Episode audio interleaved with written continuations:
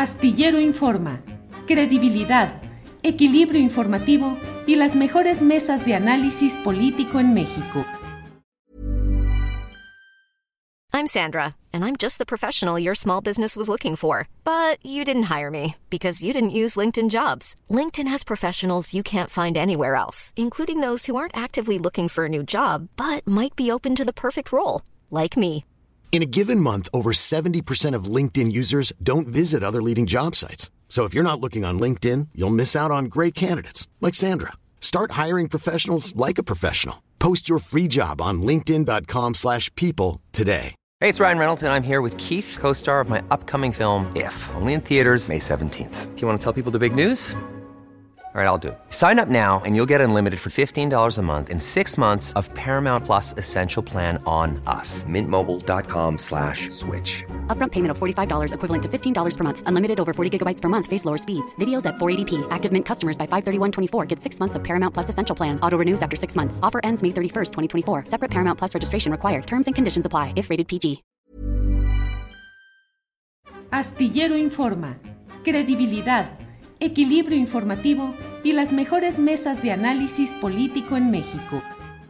Eh, Fernando Coca, buenas tardes, Fernando. Julio, muy buenas tardes. El gusto de estar contigo platicando.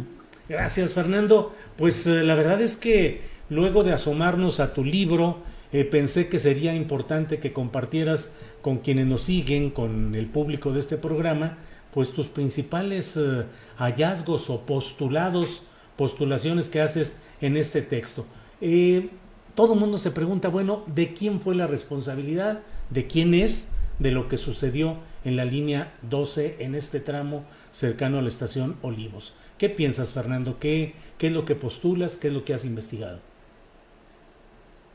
Después de investigar el primer cierre de la línea 12 del metro, que se dio por este tema del desgaste ondulatorio, me di cuenta que habían cosas que no checaban entre el discurso de quienes administraban en ese momento la línea 12 y lo que técnicamente estaba sucediendo. Tengo que aclarar algo. En ese momento investigábamos el tema del riel, la rueda, el buggy, los trenes, etcétera, Sí. etcétera. ¿Y por qué el tema de la obra civil no salió, Julio? Porque los dictámenes, porque las certificaciones, porque las sentencias que ya hay sobre la línea 12 jamás tocaron el tema de la obra civil. Incluso en las sentencias de marzo y de mayo de 2017, el consorcio constructor y el gobierno de la Ciudad de México, que peleaban por el pago del contrato que no se, no se había liquidado y de los daños que decía el gobierno se habían causado por el cierre de la línea 12, eh, se determinó que, escuchemos lo que dice la sentencia, detalles de obra y vicios ocultos no ponían en riesgo ni la operación ni la seguridad de la línea 12 del metro. El tiempo nos dice que el 3 de mayo sí había algo que ponía en riesgo la seguridad del, del metro. Y yo he insistido siempre, desde 2014, que el mantenimiento pudo haber evitado esta tragedia y otras que nos anunciaban, porque es el único método que nos permite diagnosticar realmente cómo está el estado de las cosas y más en una obra pública de esta envergadura. Eh, Fernando Coca, en lo que viste en aquellos momentos y lo que publicas en tu libro, ¿hubo una persecución por condiciones, por motivaciones políticas contra Marcelo Ebrard o realmente había motivo para toda aquella, todo aquel despliegue mediático enorme que hubo contra el ex jefe de gobierno? Te, te voy a comentar cómo nació el libro y después por qué eh, surgió el giro. Y aquí este, vamos a regresar a una polémica con un personaje de la política de la Ciudad de México. Cuando cerró la línea 12, Joel Ortega, Miguel Ángel Mancera nos dijeron que era muy probable ocurriera un descarrilamiento en el viaducto elevado de la línea 12 que ponía en riesgo la seguridad y la vida de los usuarios. Cerraron vinieron expertos internacionales, revisaron este tema.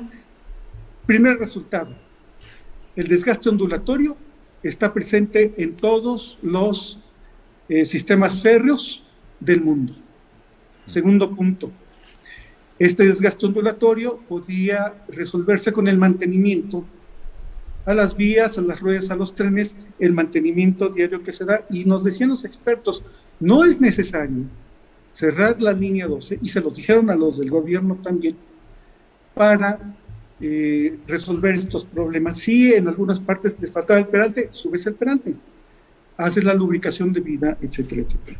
El libro nació, yo trabajé en el metro a finales de los 80, Julio, y estos términos más o menos los, los conocía yo, porque mi labor en la, en, yo estaba asignado a la unidad de relaciones públicas y comunicación social del metro, 1988.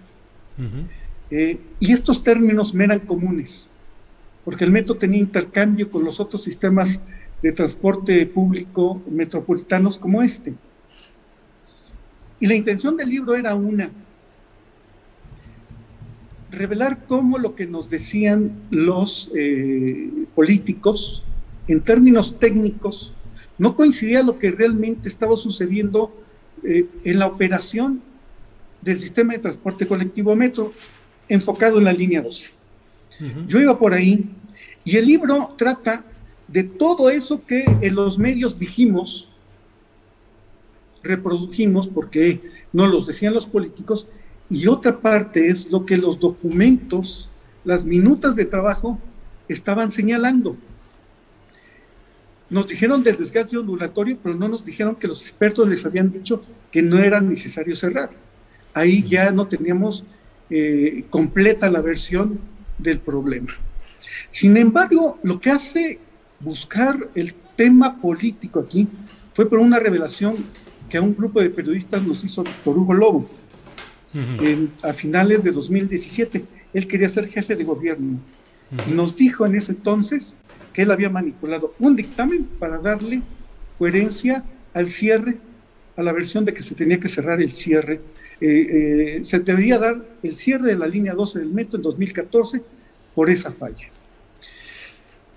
Es ahí donde recurro otra vez a, me leí cinco mil notas, columnas, etcétera, etcétera, y regresé a, varias en donde se notaba ya un ataque no solo a Marcelo Ebrard, sino el golpeteo a Marcelo Ebrard tratando de pegarle la línea de flotación al movimiento de López Obrador. Creo que iban por las dos, por las dos cabezas. Eh, eh, Morena, este movimiento se estaba conformando, estaba pasando de ser un movimiento político social o social político a ser un partido pasó mucho tiempo eh, el tema en los medios. Yo no sé si tú recuerdas, Julio, que el tema dejó de ser mediáticamente eh, atractivo cuando Marcelo Ebrard y Mario Delgado van a la Cámara de Diputados y explican el uso de este instrumento PPS, programas público, eh, público social, en donde convergen empresas y gobierno para una obra pública. Cuando ellos hacen el comparativo de lo que sucede con los PPS en la Ciudad de México con el, Estado de México,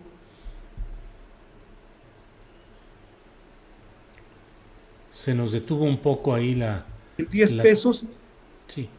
le salen 100 cuando eh, los diputados del PRI que comandaba Beltrones se echan para atrás, cancelan la, la Comisión Legislativa en San Lázaro, inmediatamente el tema se apagó. Y no volvimos a saber del método línea 12, sino por algunos detalles ahí y hasta el 17 que se vuelve a cerrar por el terremoto. Cuando te dicen manipulamos eh, eh, los dictámenes y después eh, encuentras que varios columnistas ya estaban reportando esta guerra mediática a raíz del tema de la Casa Blanca, del equipo que, de investigación de Carmen Aristegui, bueno, vas encontrando hilos. Y a mí esa, esa revelación que hizo Víctor Hugo Lobo me llamó mucha la atención. la intención inicial del libro se mantiene, pero ya tiene ese contenido en donde debemos ir a, tratar de desentrañar qué estaba pasando ahí. La obra, tú recordarás, Julio, empezó a criticarse por el trazo. Después la configuración del consorcio ICA, Halston, que son dos empresas que tienen experiencia por decenas de años en la construcción de sistemas metro, y Carso, que decían que nunca había construido un sistema metro. Después vino el problema de los rieles, después la rueda, después el balastro, los durmientes, el buggy, el tren, etcétera, etcétera. Y al final la discusión se sentó en el financiamiento. Yo fui encontrando documentos en los que se desarrollaba que las minutas de trabajo eran tan específicas que de tantas que eran decías, oye, eh, hoy entiendo por qué se hacen esas minutas de trabajo tan a detalle, la colocación de un perno, de un tornillo, de, un cable que no es del mismo calibre, lo que puede redundar en la operación del sistema, es importantísimo. Politizado estaba el asunto que nos llega el terremoto. Y ahí se hace una nueva rehabilitación, Julio, y nos dicen al final de esta, hicimos un trabajo de rehabilitación que soportaría otro terremoto como este. Lo que no vimos fue que en una de las traves de esta línea se estaba configurando un daño que provocó un desplome y costó 26 vidas. Híjole. Fernando, ¿quiénes fueron finalmente los lobos al acecho? Víctor Hugo Lobo, el grupo de, Miguel Ángel Mancera. Estaban al acecho. A ver, cuando, cuando llegamos al, al punto en donde se tiene que resolver todo esto que es el legal, en las sentencias se dice que el desgaste ondulatorio no era motivo para cerrar la, línea 12.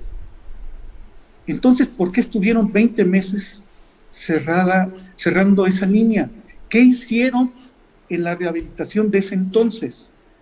Documentos de esa rehabilitación en 2015 se reservaron hasta el 2022. Es decir, tenemos un tramo de casi seis años, Julio, de opacidad, de sombras, que hoy para entender por qué se cayó esa trave nos servirían mucho. Espero que ya la jefa de gobierno, que ya la fiscal eh, también lo esté haciendo junto con el InfoDF, desclasificar esos documentos y nos digan qué hicieron en esta parte elevada de la línea 12 y que también nos muestren eh, cómo se hizo la rehabilitación de la línea 12 después del terremoto. Claro. Fernando, pues muchas gracias por esta oportunidad de asomarnos a estos entretelones y estos detalles de lo que ha sido la línea dorada y su repercusión actual, que es impactante en el, en el terreno eh, pues social en cuanto al dolor compartido por la muerte de 26 personas, las decenas de heridos, pero además de ello también el hecho de que mm, eh, pues tiene implicaciones políticas y electorales diversas, económicas, pues ya ves el impacto en el propio grupo Carso. Eh, Fernando, pues a reserva de lo que quisieras agregar, yo por mi parte te agradezco esta oportunidad de platicar contigo. Sí, Julio, solamente para concluir, eh, hay sentencias ya yo tengo una gran duda. Eh, estas sentencias ya en ese, en ese juicio eh, ya es cosa juzgada entre el consorcio y el gobierno de la ciudad. Se pueden reabrir para este asunto y hubo 30 funcionarios que fueron acusados administrativa penal y penalmente y además inhabilitados. Los 30 han ido ganando sus casos y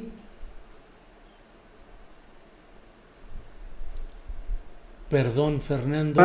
de haber hecho mal. Perdón, Fernando, se congeló tantito en los 40 segundos anteriores. Eh, ah. van ganando la mayoría de sus casos los 30 inhabilitados y...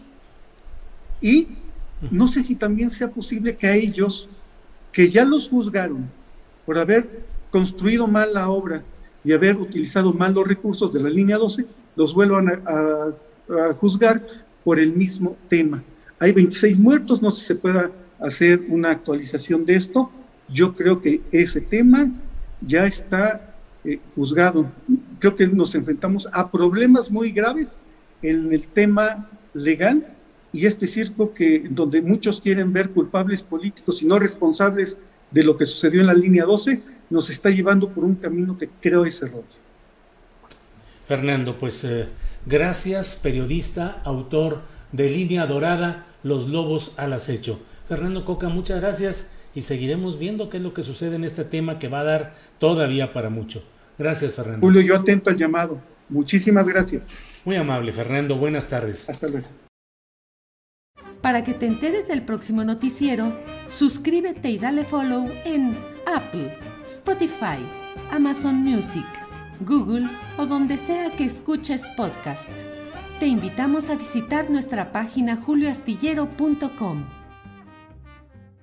Para que te enteres del próximo noticiero, suscríbete y dale follow en Apple, Spotify, Amazon Music, Google o donde sea que escuches podcast. Te invitamos a visitar nuestra página julioastillero.com.